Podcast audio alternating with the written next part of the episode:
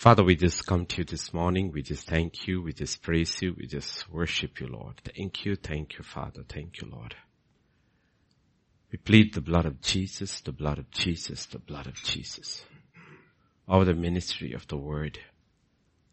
Let every hindrance be moved in Jesus' name. Go before us, Lord. May your spirit make a way for everyone to hear, Lord. Because without the hearing of the word, there can be no faith. And without faith, it's impossible to please God. So I pray and I come against every hindrance to the ministry of the word of God. We bind the powers of darkness, the spirit of air, and everybody working in cahoots with the enemy, stop the word of God going forth in any form, anywhere in the world, through any servant. Bind the work of the enemy. We release the word of God, for the earth shall be filled with the knowledge of God. Oh Father, we just thank you. We praise you, we worship you, we glorify you, Lord. We commit this day into thy hands. Go with us, go before us, and let your word go forth and touch each one. For it brings healing, it brings health, it brings deliverance, it brings life, it brings strength, and it brings power. Oh Father, we just thank you, we just praise you, we just worship you, Lord. For in Jesus' name we pray. Amen, amen, amen. So we welcome a new person into our midst today. After a long time. Uh, so it's nice to have you. nice to have you. You know, I'm not mentioning your name, then everybody will tease you through the day. So, but nice to see you after a long time. And uh, we just thank God for all of you who are here and all who are listening online. And uh, we go back to the book of Nehemiah. We are in chapter 6 and we saw in chapter 6 we understand through the study of the word we have enemies. Three primary enemies. One in, two out. And we learn the wiles of the enemy. We learn the devil, his ways. We learn how the world operates and how the flesh operates and the world. All these are our enemies and we need to know each one of these enemies. The world, like if you talk about the world, it's image after image after image bombarded into our eyes and our ears until we are not able to distinguish the true from the false. Okay, that's what the world is, is bombarding us with the false.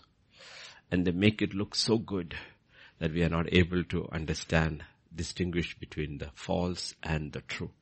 And unless we go into the word and the word alone, we will not be able to understand. In the same way, the flesh. The flesh has partaken of both good and evil. The flesh is evil only. Okay, then it's easy. Of course, there is no good in the flesh. But remember, the flesh became flesh because it partook of the tree of good and evil. Until then, the flesh was not alive. The minute Adam and Eve partook of that tree, that's when the flesh comes alive and it has partaken of good. So again, we are contending with the flesh. And the flesh, the more spiritual you try to be, the more good the flesh tries to be. And you're caught in this trap with the flesh and of course the devil. And we saw yesterday he will come as the angel of light. If he came with his two horns and his tail like the Onida ad, then your pride is the neighbor's envy. No? But he doesn't come like that. Okay, so we understand the wiles of the enemy or we are learning the wiles of the enemy, the hatred of the enemy for God, God's people and the work of God and the persistence of the enemy. And that's where we have to be aware of the persistent. He did not even leave Jesus alone. He was waiting for an opportune time. When he could not attack him directly, he was consistently attacking him through people. Everywhere where Jesus went, you will see the enemy was there active. Even in those 12 disciples who was with him till the, almost till the end, there was one who was working for the enemy. So he never left him alone, but he was waiting for a moment. So we need to understand that. So we looked at chapter 6 and today we will just look at two verses, two or three verses. We'll read from verse 15 till the end. 16, yeah, 15 to 19. So the wall was finished on the 25th day of Elul in 52 days. And when it happened, when all our enemies heard of it, and all the nations around us saw these things, that they were very disheartened in their own eyes, for they perceived that this work was done by our God. We'll first look at these two verses. So the impossible becomes possible. 52 days. Okay. And if you go back, months back, not where we began, but months back where it had started with one man in Susa hearing the news, it looked impossible. So the primary lessons we have to learn is that we have to overcome fear with faith. And we have to overcome deception with discernment. These are the two things the enemy will bring against us. Primary weapons. He will use deception and he will use fear. Those who cannot be deceived, he will try to intimidate them. Okay, so fear and deception. The answer to fear is faith. And the answer to deception is discernment. And we had seen in chapter 2, verse 13 and 14. Because we have to look at it. Then only we will suddenly look, what? You could actually finish this in 52 days? work that was never done for years together. And the reason is God is speaking to us. He's not speaking to the Jews, He's speaking to us. I mean, you could actually build the walls of your salvation in 52 days. 52 weeks, one year, teaching. And you've been in the Lord for so many years and the walls are still not up. The gates are still not hung. Yes, when we all came, this was the state, our state. I went out by night through the valley gate to the serpent well and the refuse gate and viewed the walls of Jerusalem which were broken down. Its gates were burned with fire. I went to the fountain gate to the king's pool, but there was no room for the animal to pass. The rubble was so high that the animal couldn't even, I mean, that was the state of our life. Broken down structures we were when we came to Jesus. And we see the picture in the new covenant. The absolute broken down structures like Mary. Seven demons, absolutely, totally possessed, gone. And then we see her sitting at the feet of Jesus Christ, sound, listening to the word. We see her hearing what even the disciples did not hear. We see a passion in her which we do not see in others. You know why? Because this work can be done and it doesn't take much time. Okay, we make excuses for what actually can be done. And that's why we have to look at where they began and actually how fast they finished. Because there was one man who was determined that we are going to finish this work. And then look at verse chapter 4 and verse 10. This is when the work is going on. The other one before the work and while the work is going on. Judah. The fellow who is supposed to lead in battle. The, the main tribe, Judah, the kingly tribe. The strength of the laborers is failing and there is so much rubbish we are not able to build the wall. Okay. How it began? In the middle of it, the desperation. But 52 days later, the wall is over. Okay. So I, that's what I'm talking about. One man literally stood in the breach and he refused to give up. Okay refused to give up. And this will come to that at the end. This is one of the most important characteristics in the kingdom of God. We need to persevere. We need to persevere because people quit so fast in anything. People quit anywhere, even in the world. If you see people who are really successful, is because they refuse to quit but how much more in eternal things. Paul talks about how people run for a perishable crown and to the level of commitment and sacrifice and everything. You wait for a few weeks and months and later you will see Tiger Woods coming back to play. After that accident where I think both his legs were broken and everything, they will come back to play. And they, it is for a temporary crown. A little fame, a sport. And Paul says that's what people in this world do for a perishable crown, while we are running for a crown that is eternal, imperishable. And that is what we are looking at, because people quit so fast. That is why I said we have to learn to change. It's like an old book somebody had written. I forgot whose name. I think the title of the book is it was Who Changed the Price Tags. It begins with a, a, humorous story about a set of uh, four young boys breaking into a supermarket in the night and they change the price tags of every item there. The expensive one, they put the cheap ones. And the cheap ones, they put X. Next day when the supermarket opens and everything is open, the salespeople have no idea. After some time somebody discovers, he starts phoning up everybody. After that it is chaos and mayhem. And people don't know what to do. Because everybody is running around. You see a washing machine for two dollars. You see a television set with plasma for one dollar. And then you go to buy sugar, it is $150. Everybody is going crazy. And that's the question the preacher asks. Who got into the Bible and into the church and changed the labels? That what is valuable we made cheap. And what is cheap in the kingdom of God, we made it value. And you see what? People are pursuing things in the world which have no value in eternity and ignoring the things which have incredible value in eternity. Okay? And that's the question God is asking. What is that we value? Like we said, we value faith. Yes. Do we value love? Do we value hope? Do we value patience? Do we value perseverance? These are all important things because ultimately when we stand before God and we are being marked for eternity, for our crowns, we'll see only these things value. Only these things value. And old days, remember, uh, I mean, our days and all, you remember there's one important, the uh, class 10 board exam results come, was one thing that mattered which your principal entered. That was your character. That didn't come from the board. That didn't come from the board. That came from the principal. So even if we had first class and distinction, if we wrote bad or satisfactory, it would affect your career all your life. That's what everybody will look at such what? You got such marks. Your character is suspect. Your character is suspect. And we are very, very careful about it to get good or very good. And some place, some students I know, he just wrote satisfactory.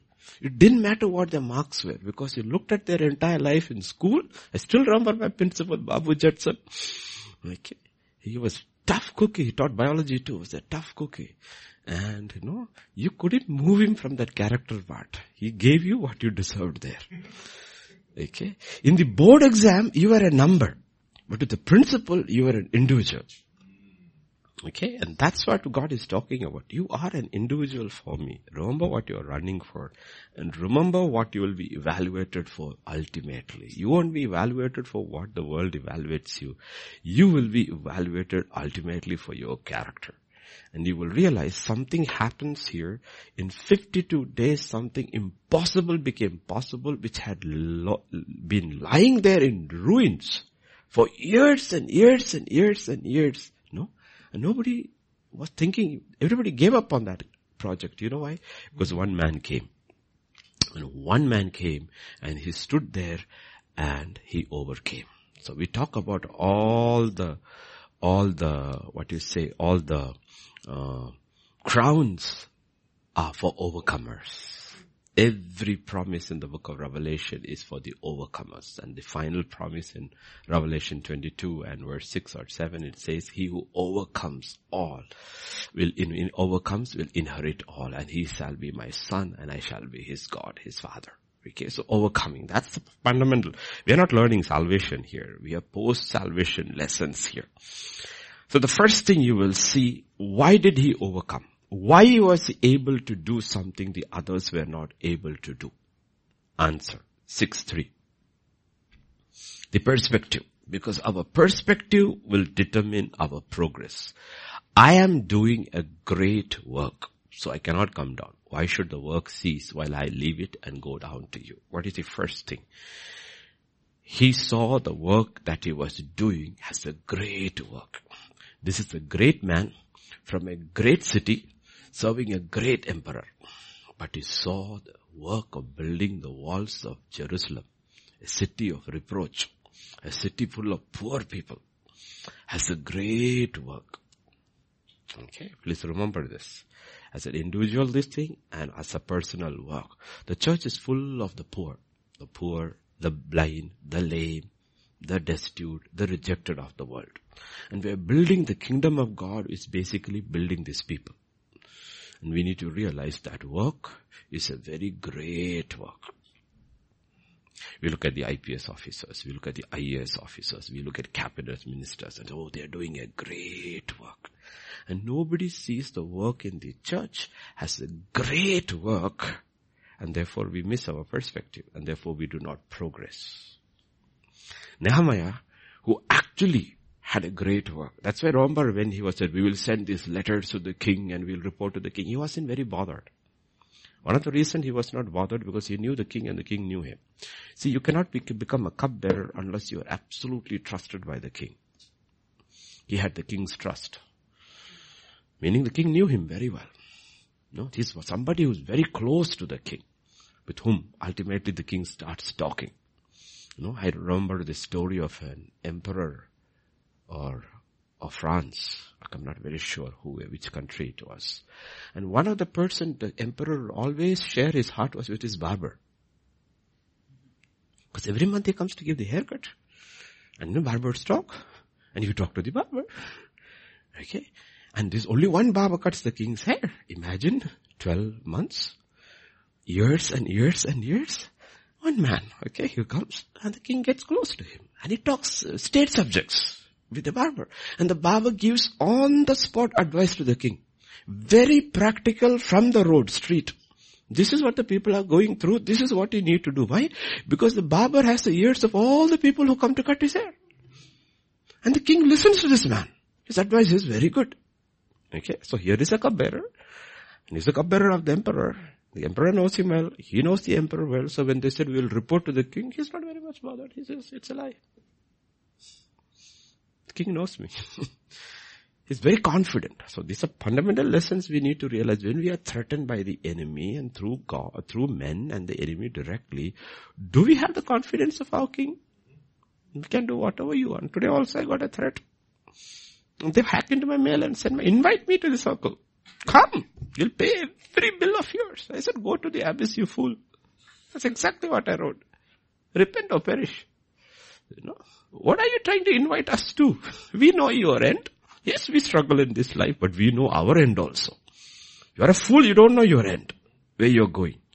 You're looking at all your prosperity and think this is forever. And you're looking, it's like as I was talking about going to the house of God and then we understood the end of the wicked. Is it working? Okay, no? Okay. So we need to have that perspective. Remember this, our perspective will determine our progress. Okay? Why was Paul the most? Definitely. If not the most, one of the most successful servants of God. Rom, you cannot hear? It's working, yeah. Sami, on the job, okay? You are the expert, troubleshooter. Hmm? Okay, these are all your apprentices, okay? Remember. Hmm? okay, okay. Each department, you need to realize who is the boss. Okay, Pastor Vijay has a PhD in robotics, but when it comes to live streaming, Sami is the boss. Okay, don't worry. Okay. okay.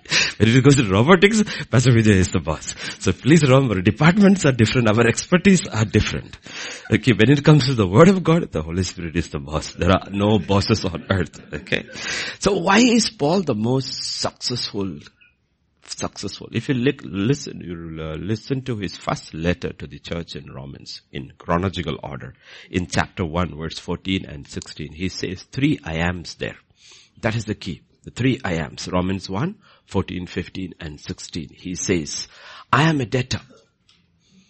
Both to Greeks and to barbarians, both to the wise and to the unwise. Okay, he says, I am a debtor. I owe it to everybody. This fundamental lesson we forget. Love God with all your heart, all your might, all your strength and love your neighbor.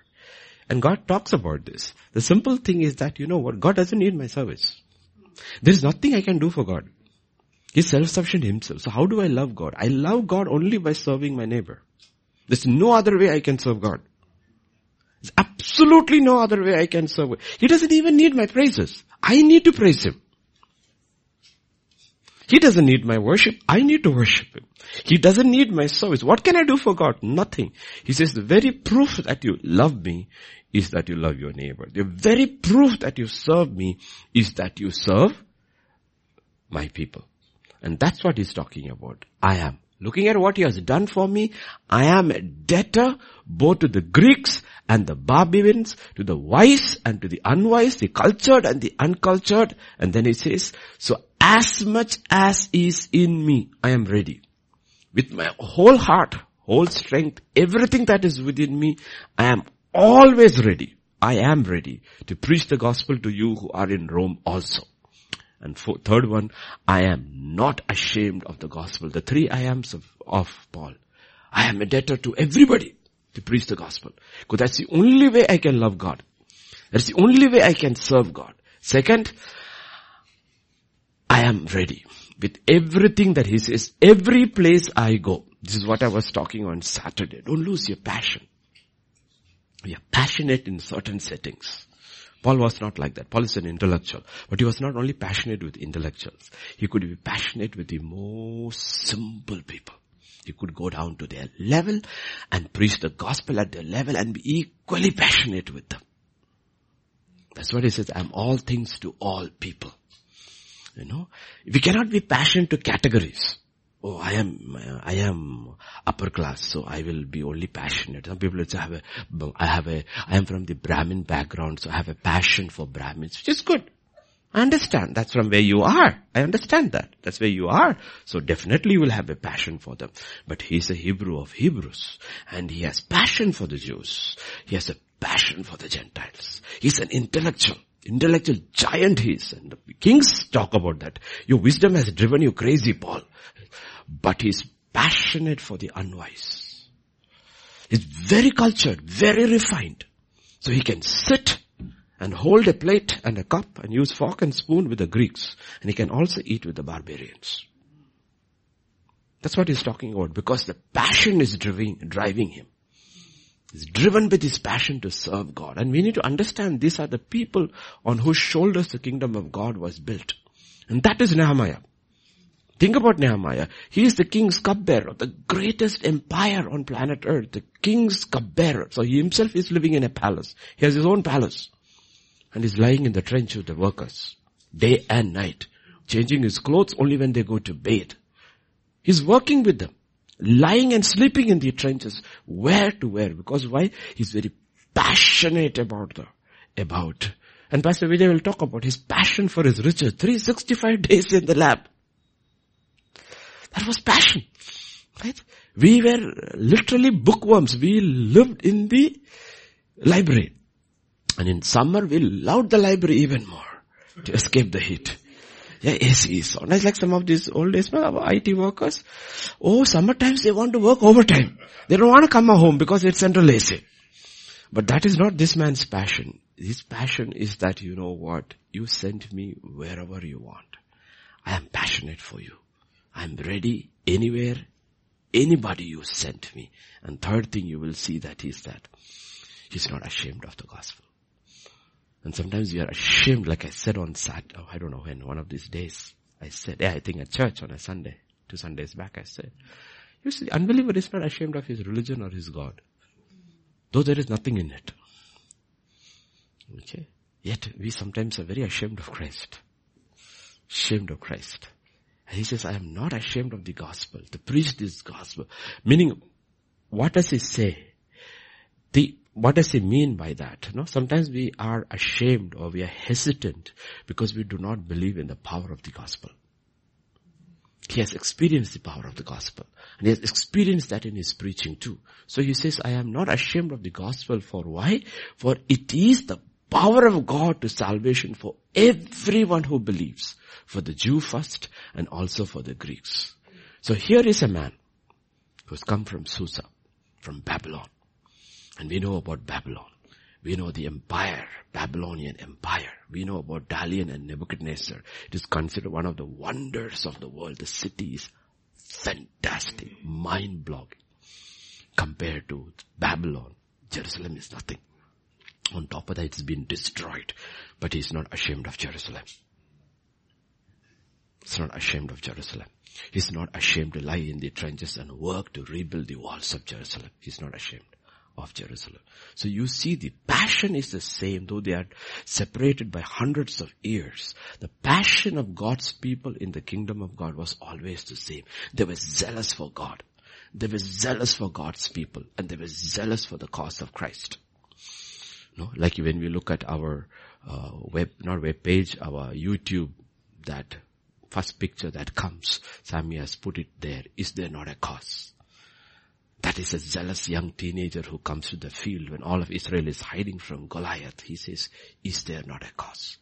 And that's, that's the whole thing God is talking about. How do you see the work of the, a work of salvation? How do we see this work of salvation?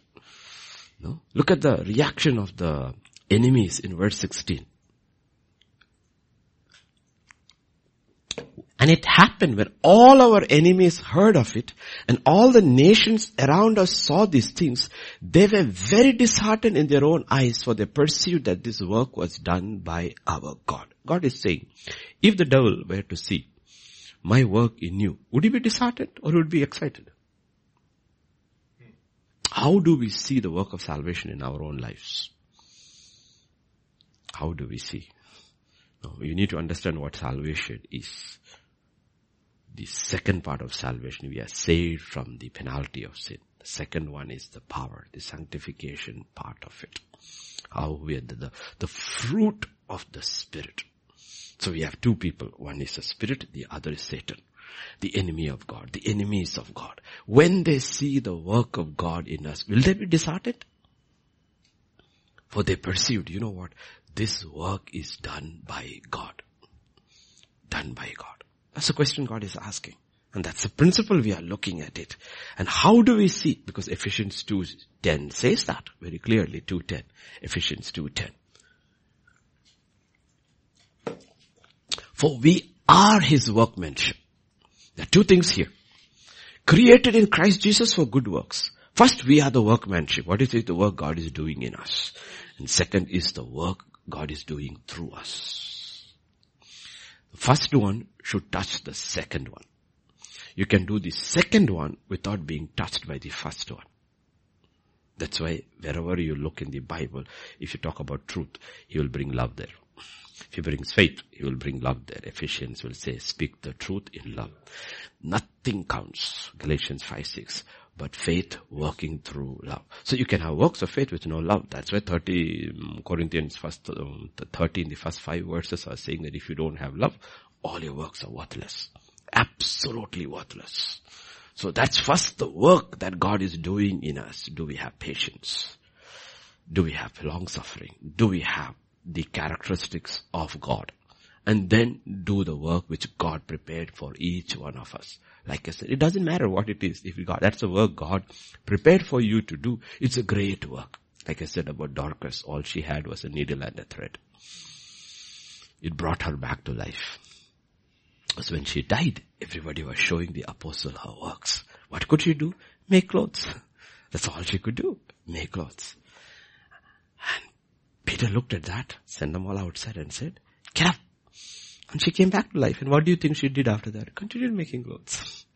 And she will be always remembered. Okay, always remembered. And we don't know. Did, was that old clock Paul said, asking Timothy to bring, was it stitched by some Dorcas? otherwise who is gonna do this? Who's gonna do this? You see, everybody's hand is in the kingdom of God. Because what are they doing? If you look in the book of Acts, they're all pooling their resources into the kingdom of God. Okay. So everybody is taking their gift and adding it. So what Dorcas is saying, okay, I don't have money to give. Uh, you know what I can do? I can save a lot of money for others by stitching clothes for them. And she makes it and gives it. And Paul will sing, Peter will sing, oh good, I don't have to buy clothes this year. You know what, Dorcas has given me two pairs and that's enough. So that money can be put into something else. Everybody is involved in the kingdom of God and God says, you know what, everything will be counted. That's why he said, even if you give a cup of cold water to a prophet, you will receive a prophet's reward. You know why? Because you are doing the work of God. And that's why we don't take anything lightly. And no work should be considered light. It is a great work. And that's what Nehemiah, the cupbearer of the emperor says, I'm doing a great work. If you read that in isolation, if somebody reads the first chapter and reads this line alone, he'll say, oh, he's a cupbearer of the emperor. He's doing a great work. I wonder what he's doing in Susa. Then he reads and says, oh, he's building a wall in Jerusalem. He didn't consider that as a great work. He considers this as a great work. Okay? Meaning you may be an IAS officer. Of course, your work has great prominence in the country. But maybe you may be an usher in the church. What do you consider a great work? What will you consider a great work? Okay. What do you consider a great work? And that's the simple thing God is talking about, okay? He's a cupbearer, and these are perspectives. Okay? So the question is, second thing Nehemiah did. First thing he knew had his perspective very clear. Psalm 138 verse 2.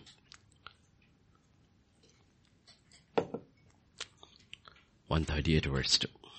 The second part of verse two. You have magnified your word above all your name. Right? For you have magnified your word. Above one thing God has magnified everything, above everything. That is His word.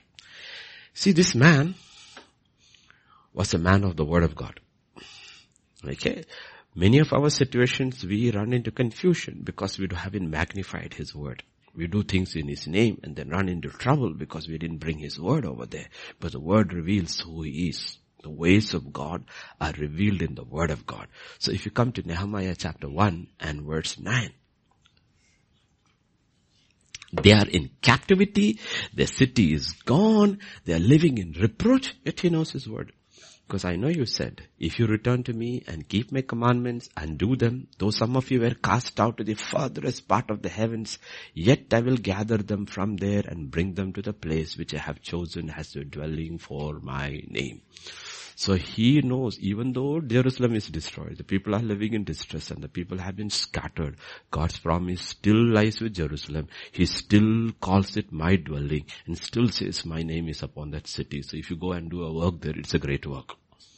And God's promise is there. It's worth building it back. Why? Because the promise is there. God's people will come back. So he knew his word.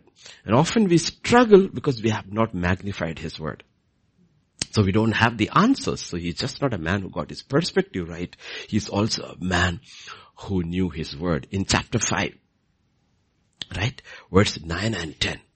Verse 9 and 10. You will see when a situation happens, what you are doing is not good. Should you not walk in the fear of our God because of the reproach of the nations, our enemies? The first thing he understands is one of the most valuable characteristics in the word of God is the fear of God.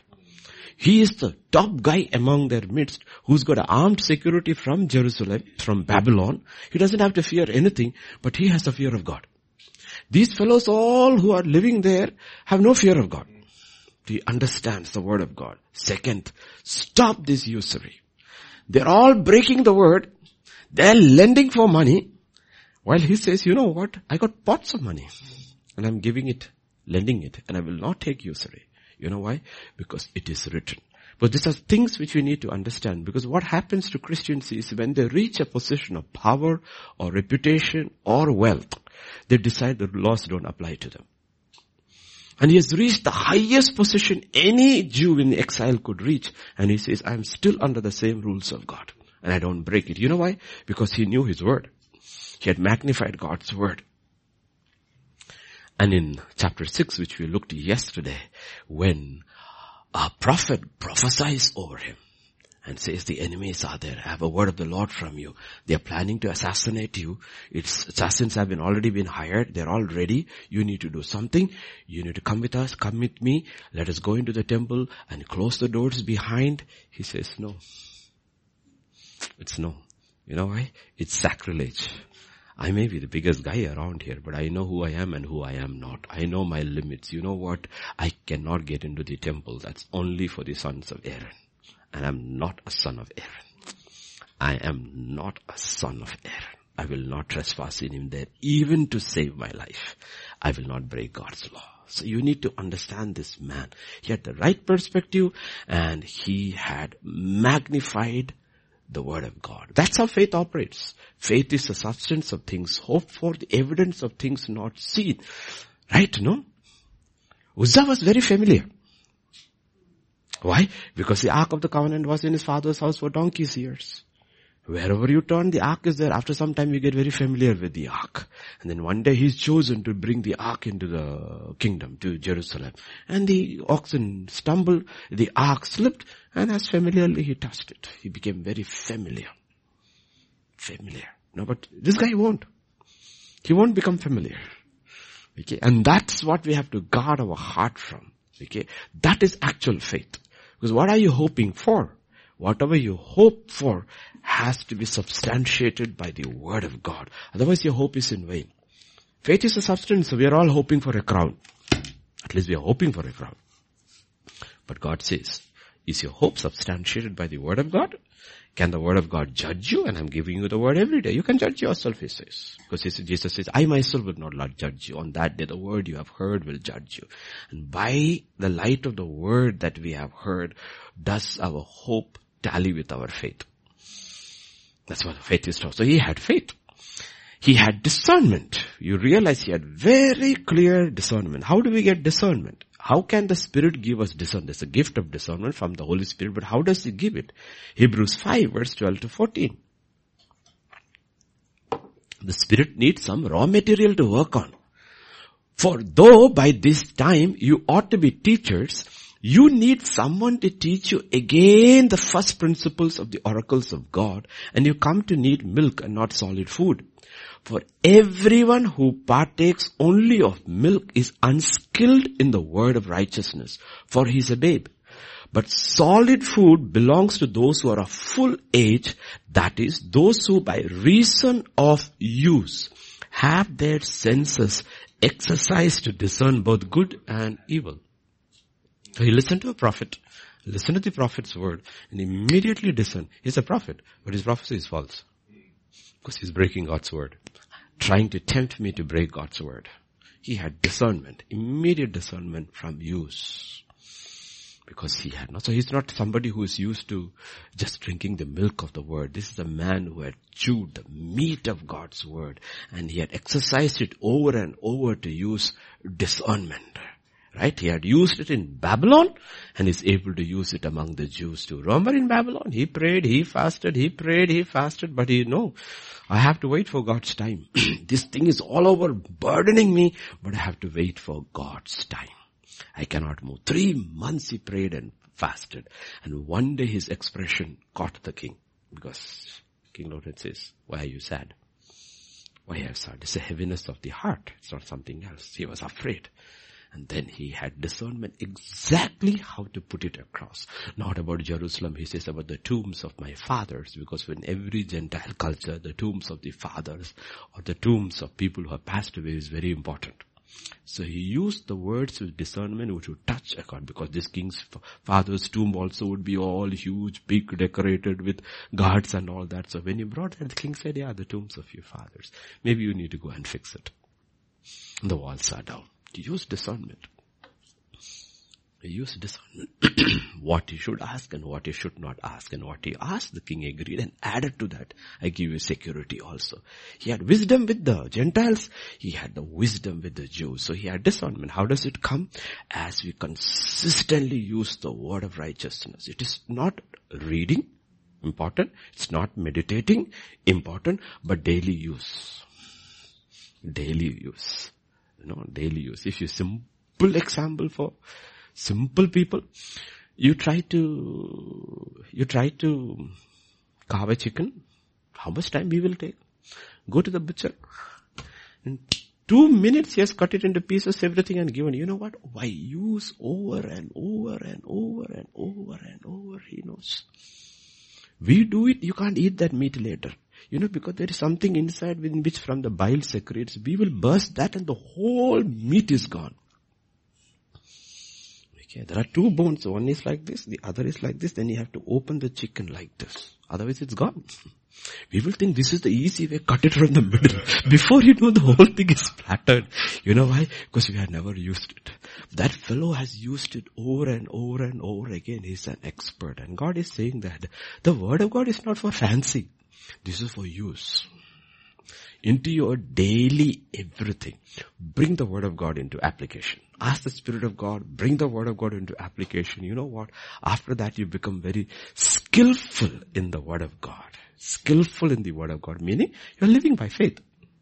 You're living by faith. You know how to apply the word in every day. And the devil has no answer to that.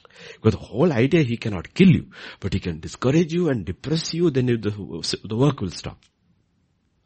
Final attempt was only they were trying to assassinate him. But till then they were trying to stop the work of the wall. But whatever they did, the work did not. And if you look at into our lives, you know what?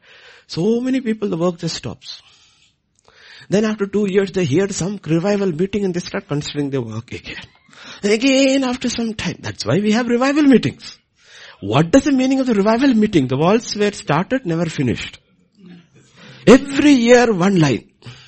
One line, okay? After 10 years, only 10 lines have come in. The wall is still not complete because every year it only, work will continue only after the revival meeting. But not these people. Not these people. And that's what the word is talking about. He was a man who magnified the word, was skillful in the word. Third thing we see through the Bible in chapter, chapter 3 is especially about, uh, is about the gates. It's a summary about the gates of heaven. But if you look at the six chapters so far, one, two, four, five, six, it is saturated with prayer. He was a man of prayer. Man of prayer. Man of prayer. He was a man of prayer.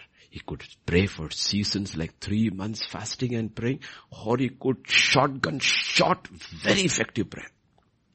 He knew both. He could only get an instant, maybe 10 seconds, 30 seconds. Uh, so what do you want me to do? 30 seconds he prayed and got an answer. He said, this is Lord what I want. You look in every chapter, there is a prayer. This six chapters, five chapters is he, every situation he's facing with his enemy, he will pray. And he will take a decision. So he's a man saturated by prayer. So for discernment, remember you need two things. You need faith, the word of God, and you need to have a prayer life.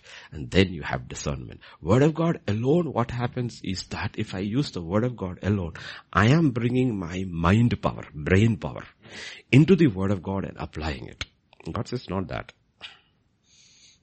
He didn't say man shall live by brains alone. He didn't, he didn't say that. He says man shall live by faith alone. But for faith, you have to bring the Spirit of God in. And the vehicle to bring the Spirit of God in is prayer. That's why we pray. That's why we pray. Okay? Because faith comes from hearing. To hear, you have to pray. That's why Jesus woke up early in the morning and started praying. Why? He had to hear. You mean he didn't know the word? He knew the whole word. Inside out. He wrote the word. But he had to hear. And he knew he could not hear without prayer. So he had the word and he heard. And you know what? Nehemiah uses, that's what God is saying. Everybody uses the same principles. The principles are not different from man to man. The principles are the same. Magnify my word, have a very vibrant prayer life. My spirit will speak to you in your situation and you will stand and the work will not stop. And you have to see it's a very, very important work. Fourth thing, okay, as we are concluding chapter six, he did not isolate or insulate himself from the common people. He was not like one of these televangelists, you know, these huge mega churches. You have to use a telescope to see them. The congregation can live and die with never meeting their pastor. Never know who he is. The pastor has no clue what, uh, and the pastor will be very, very nice by saying that, you know what, I never take a salary from my church. Which is true. Many of them don't take. But if you go to the church, only thing outside the church are their books and cassettes. And he makes a fortune by selling those books to his people. Even if they had paid him a salary, the salary is no match for what he makes through the books and the, this thing. If you ask their revenue from the books, it runs into millions. Who buys? His own congregation. Every week he churns out a book and gets them to buy $10, $20. Imagine you have a church of 30,000 people and you sell a book for $10 or $20. So you need to understand how these things work, how these things work. But here is a man who has left everything. Okay. He's left everything. And that's what he's talking about, you know. He did not isolate or insulate himself from the people, though he was the most powerful man in their midst. And wealthy. Not just powerful. We have powerful people in India, but all of them are not wealthy. And some of them are powerful and very wealthy. And he was with them in their trouble and in their work. Both. He was working with them in the working, in the building the walls of salvation. And he was helping them with his money. So he did not insulate or isolate. So we need to be realized, no, you will never grow in the Lord if you insulate or isolate yourself from the people. Because the doctrine has to be tested in fellowship. If it is not tested in fellowship, the doctrine is just in your head. It still does not become life. The doctrine has to become life and God will send all kind of creepy crawly things into our midst. Why? That was a vision given to Peter. Unclean things. All kind of things. What I have cleansed, don't call it unclean. Does that mean they are kosher? No, they are not. God spoke over them. That doesn't mean their character has changed. They will change. Theirs will change, yours will also change. Until they came in, you thought you were the most patient man on earth. Until they came. No? I'm telling you, in the pastor's conference, some of them stink.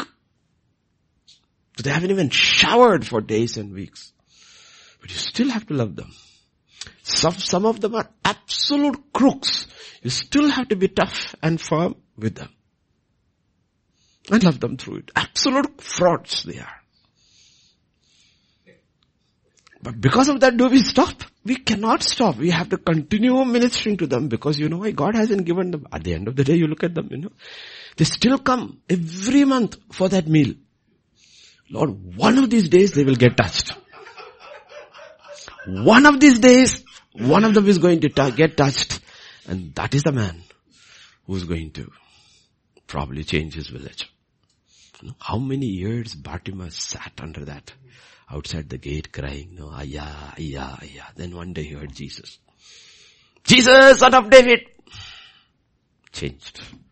That day his life changed.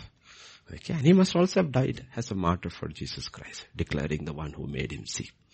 You know, so we don't give up. It's very, very easy to, to make the church into a club. A club is different. Sailing club is there. What is that? Only sailors go there.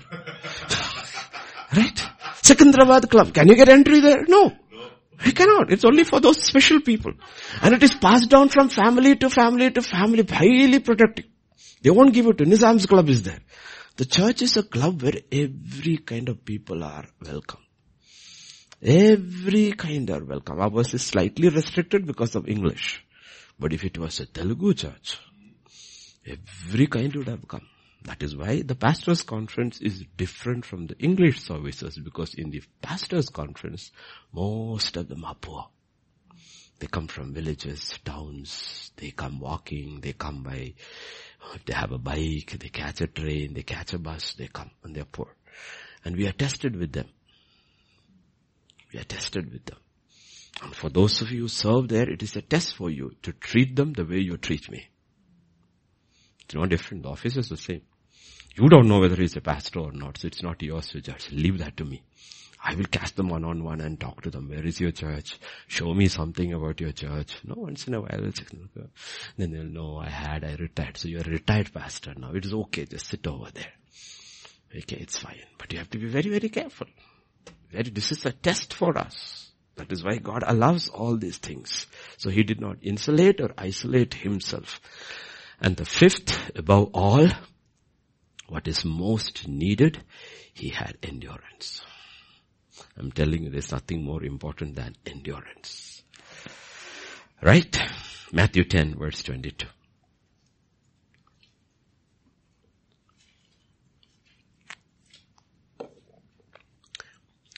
You will be hated by all for my name's sake. But you endured to the end. You see how what he put it together? Hatred, and endure. He didn't say, he who endures till the end. He didn't say, you have to endure in the midst of unseen demonic hatred towards the gospel and the people of God. You're going to go through that I mean, the church is going through that. Especially the church that refuses to buckle under pressure. You are going to be called every name under the sky. Intolerant, you are this, homophobic, you are, now they'll create more phobic names, transgender phobic or whatever names they want to call you. They'll call, but we know, we are not phobic about them. We actually care for them. These people don't. You know, but what is this? Will you endure it and continue preaching to them? Like David will cut Wilkerson when when do the gangs. And they said, if you come here again, we'll cut you into a thousand pieces. He says, every piece will cry out to you that I love you. Broke them ultimately broke them. Okay. And that's what the Bible is talking about. Okay. Will we endure? 24 to 13. Yeah, Matthew 24, 13. He who endures to the end shall be saved. You know, he endured. A lot of people wanted, almost everybody wanted to give up this work. He refused. Thank God he was the leader. Because if the leader gives up, everybody gives up. Everybody gives up. He refused to give up. He refused. And that's one thing in, in like I said, everybody is a leader. if nobody is following you, your shadow is. Whether your shadow will stand straight or not is whether you will endure or not. Why do a lot of people become nothing in life? Because they just gave up.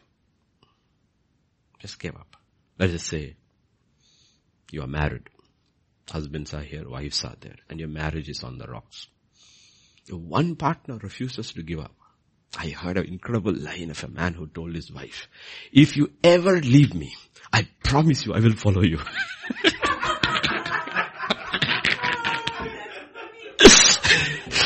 they were having a fight. So she was saying that I'm going to back up and I will leave. He said, if you ever leave me, I promise you I will follow you. that broke the ice. Okay. Okay. Think about it, right? Is it worth fighting for? Are these things worth fighting for? For the world it doesn't matter. For us things matter. Marriages matter. Why? Because God said so. Children matter. The world children don't matter. A dispensable commodity. Not to be invested in. World if you ask what is children, education, put them, get a job, let them get married and let them go. For us it is from birth till death. It's a spiritual the only thing God has given to us from heaven is our children. So God says, will you give up on these things? Will you give up on those things? That's what Bible says. When you're talking about endurance, God is saying, will you endure in these battles? How quickly people give up. How quickly people do And the salvation of an unsaved loved one. That's why I loved Ken Christmas testimony about his older son. Boy, that father refused to give up. He refused to give up. After the child has gone and joined the gay community, he refused to give up. Continued ministering and continue praying. It's a lot of people give up and okay, hopeless, I'm fine. They go, they themselves go into depression. That means you haven't endured. You have to do both. You have to continue your work. Remember, he continued his work. Though there is so much attack to stop him. Remember when these things happen, especially to us who are in the ministry, it will happen to our children. Why? Because the children are the weakest links. Why are our children, the children of pastors attacked more than our children? Just stop the pastor from preaching. Why are the marriages of pastors attacked more than others? Just stop them from preaching. The question is, will you preach or will you quit? Will you preach or will you quit? That is the whole thing. And we need to understand, we have to understand these things that it is to stop us. And this man refuses to stop. This man refuses to endurance. Second Thessalonians 1 4. 2 Timothy 2.10. I just want to look at that and then we will pray.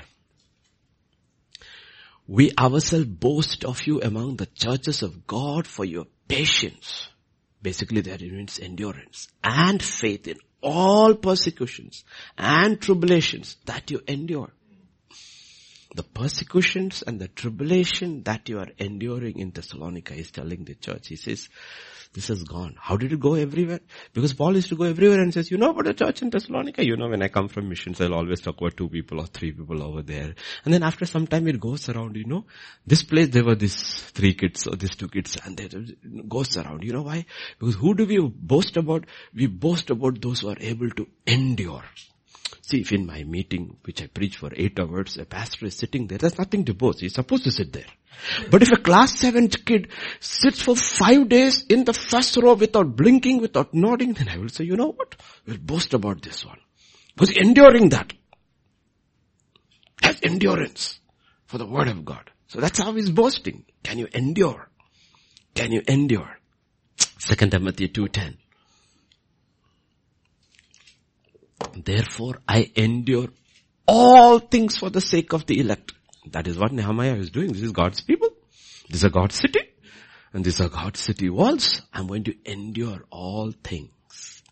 Just think about it. What kind of comfort he must have lived in Susa? And where is he sleeping? On the ground. In the trenches. I, that's what Paul is. Paul comes from a very well-to-do family. Supposed to be a very rich guy left everything and where is he? If you look at the list of what he goes through, you ask him, why are you doing this? He says, for the sake of the elect. That's God's elect. God loves them, I love them. And the only way, I can I can never pay back for what he did for me. But if I can, anything I can do for him, this is what I can do for him. This is my service for him for what he did for me. This life on earth, you know what I'm going to do? I'm going to pour out my life for his elect. Because you know why? He poured out his life for me of each sinners the worst. This is what he did for me. This is what I want to do for him. What can I do for him? What I can do for his people because he needs nothing. Hebrews 6.15.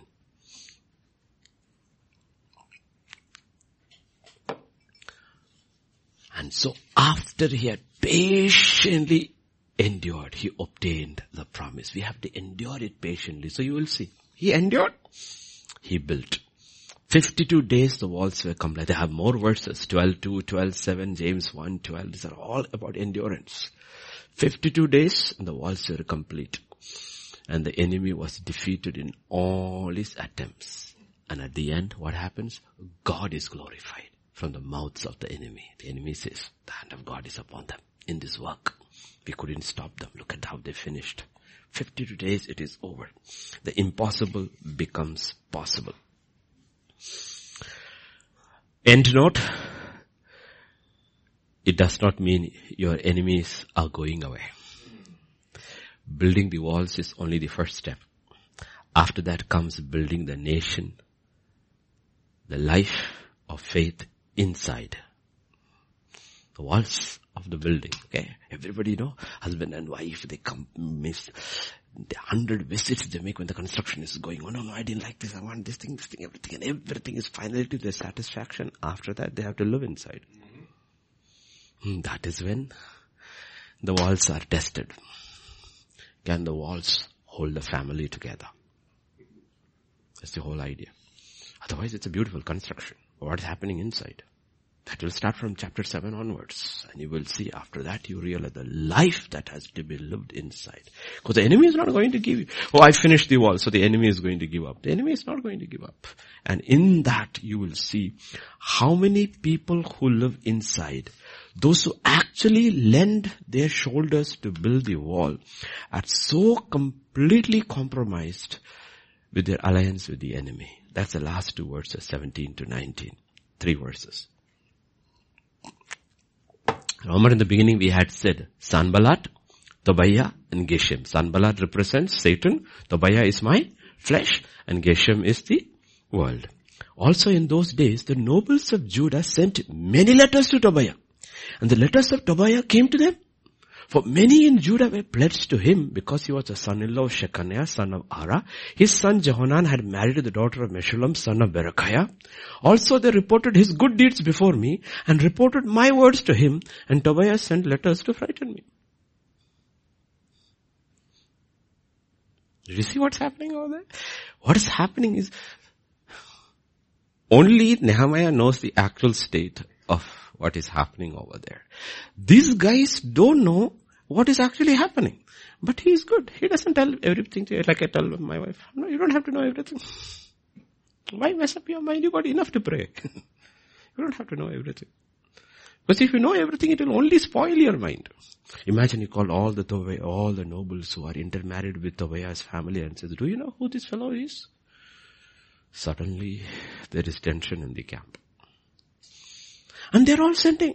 They all come and says, you know, Tobiah is such a nice guy. And he doesn't tell them the letters Tobiah writes to him.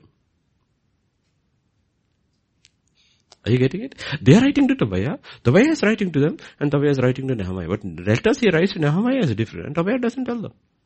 He will deal with all this step by step by step. He will deal with the meaning. He says, you know what? Walls are all thing, and then we nicely go out into the world, and suddenly we see a connection from the flesh to the world. The flesh is writing letters to the world. The world is writing flesh. And where are we? Living in Jerusalem.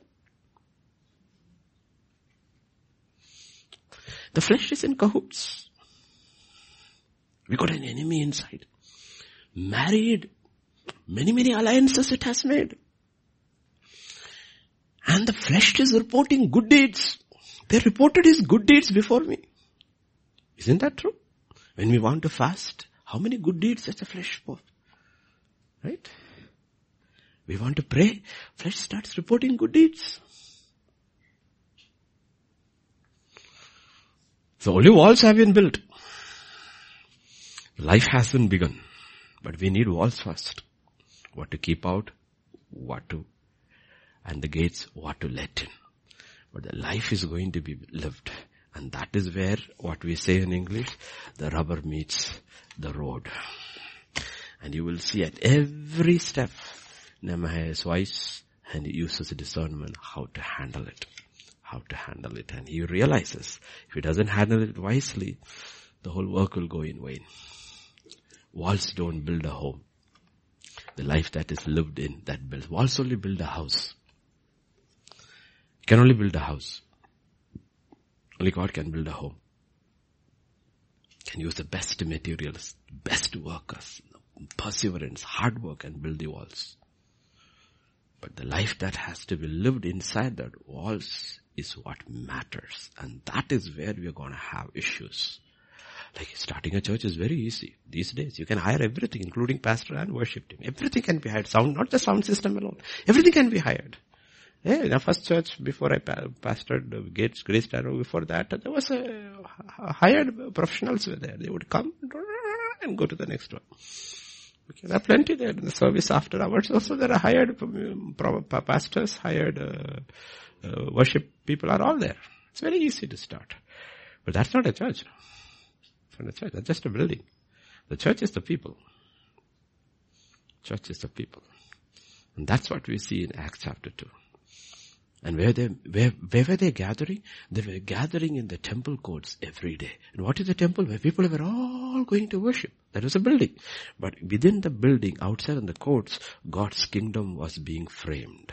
The set of people who were living together and sharing each other's burden, the rich and the poor. Everybody living together, coming together for the doctrine. The doctrine is being lived out. Where are they gathering? In the temple courts. But is it anything happening in the temple? Nothing.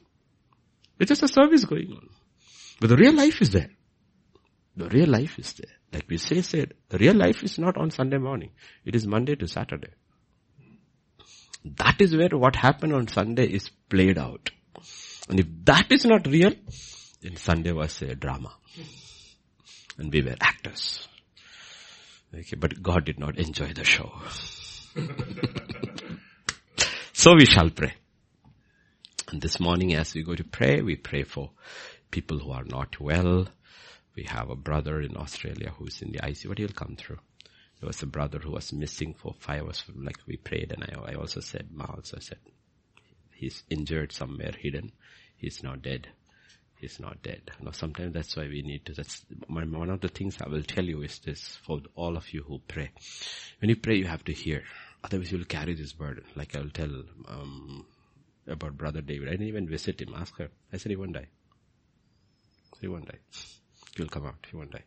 I don't know when he will die, but I said he is not going to die when they are saying that he's finished, it's over. I said he's not going to die. I said, you know what, I prayed and his God said he's not going to die now. So you don't have to worry about it. See, when you don't hear, you know the burden is so heavy. Lord, what is going to happen? Lord, what's going to happen? Lord, what's going to happen? You're not able, you're not really praying. You're worrying in your prayer.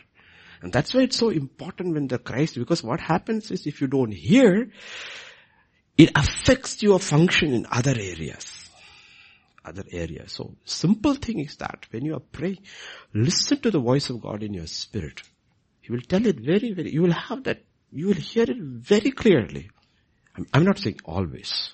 I know in this recent week, I know it happened with this brother David, his brother with the man who was missing, and I knew he was not going to. I said, told him, you'll find it somewhere beaten up, lying in the desert. They will find him. He's not dead.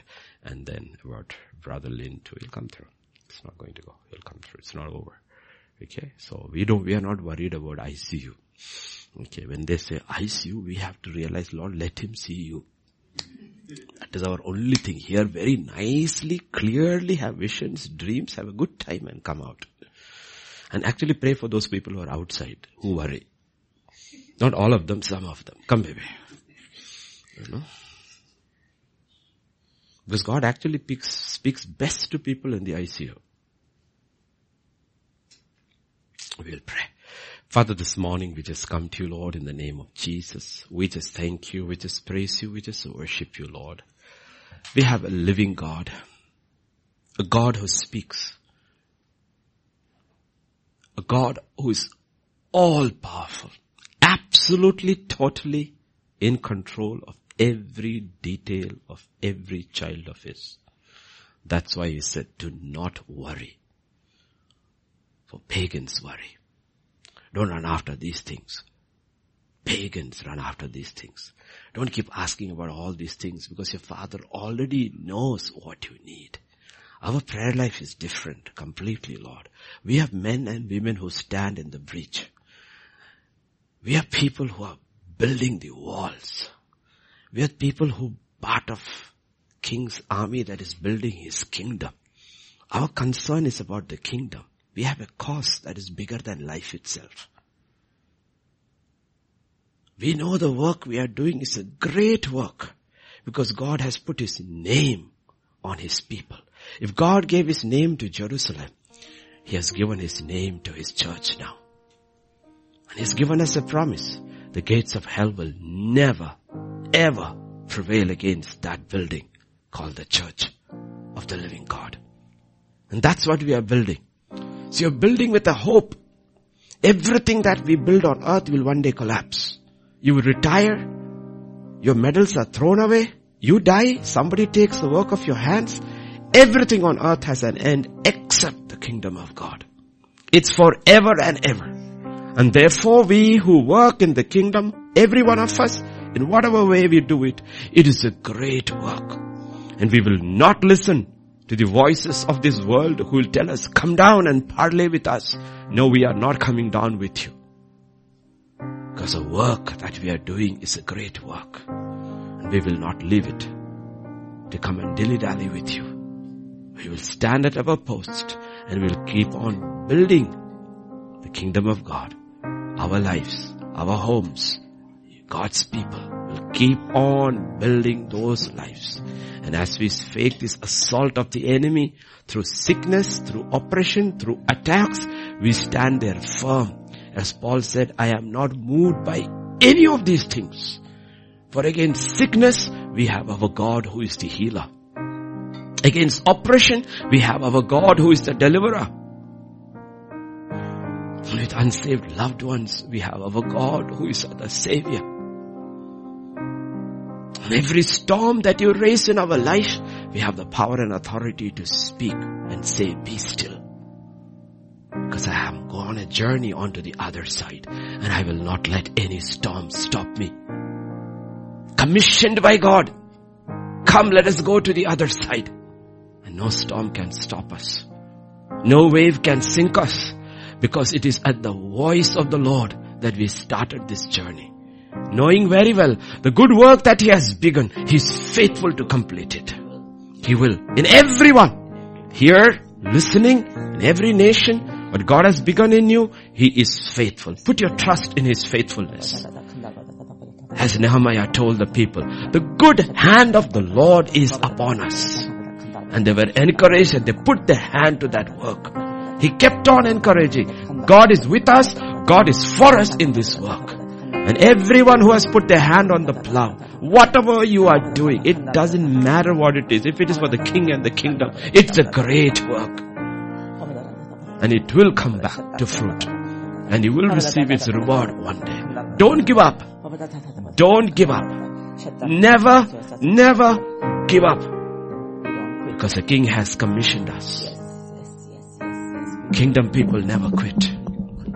They face the storm. They face the enemy. They face everything the enemy has to throw, but they stand there firm, holding up the shield of faith. You can shoot your fiery darts, but I am covered by the breastplate of righteousness, and in my hand we have the shield of faith. And by faith we.